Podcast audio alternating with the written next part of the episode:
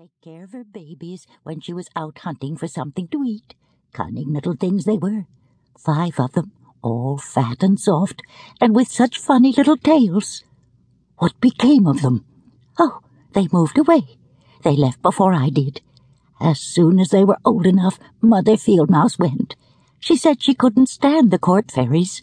They were always playing tricks on her, stopping up the door of her house with sticks and acorns, and making faces at her babies until they almost drove them into fits.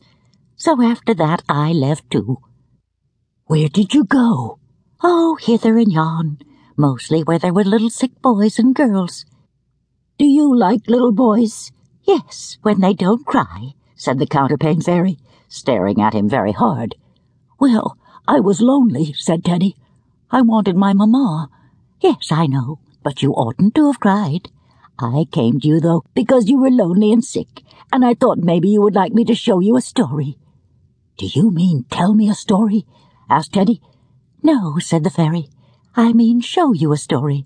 It's a game I invented after I joined the counterpane fairies. Choose any one of the squares of the counterpane, and I will show you how to play it.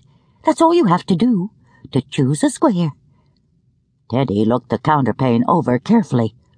I think I'll choose that yellow square, he said, because it looks so nice and bright. Very well, said the counterpane fairy. Look straight at it and don't turn your eyes away until I count seven times seven, and then you shall see the story of it. Teddy fixed his eyes on the square and the fairy began to count. One, two, three, four, she counted. Teddy heard her voice thin and clear as the hissing of the logs on the hearth. Don't look away from the square, she cried. Five, six, seven. It seemed to Teddy that the yellow silk square was turning to a mist before his eyes and wrapping everything about him in a golden glow. Thirteen, fourteen. The fairy counted on and on. Forty-six, forty-seven, forty-eight, forty-nine. At the words forty-nine, the counterpane fairy clapped her hands and Teddy looked about him. He was no longer in a golden mist. He was standing in a wonderful enchanted garden. The sky was like the golden sky at sunset, and the grass was so thickly set with tiny yellow flowers that it looked like a golden carpet.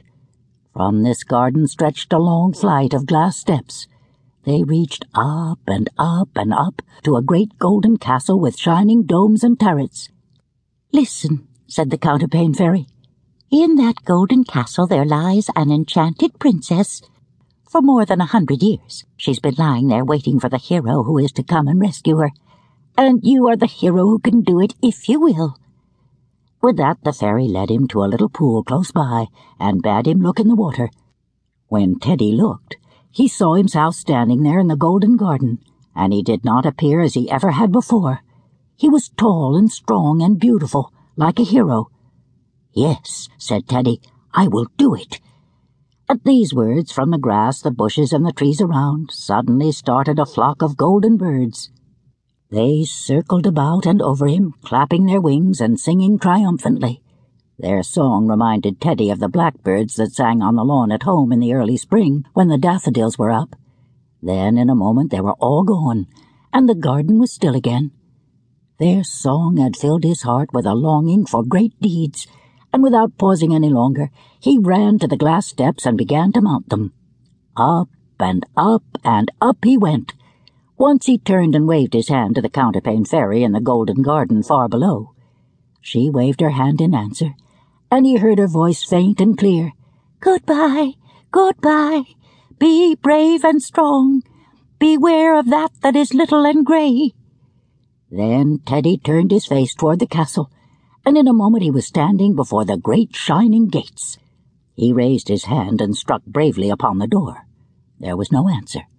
Again he struck upon it, and his blow rang through the hall inside. Then he opened the door and went in. The hall was five-sided, and all of pure gold, as clear and shining as glass. Upon three sides of it were three arched doors. One was of emerald, one was of ruby, and one was of diamond. They were arched and tall and wide, fit for a hero to go through. The question was, behind which one lay the enchanted princess? While Teddy stood there looking at them and wondering, he heard a little thin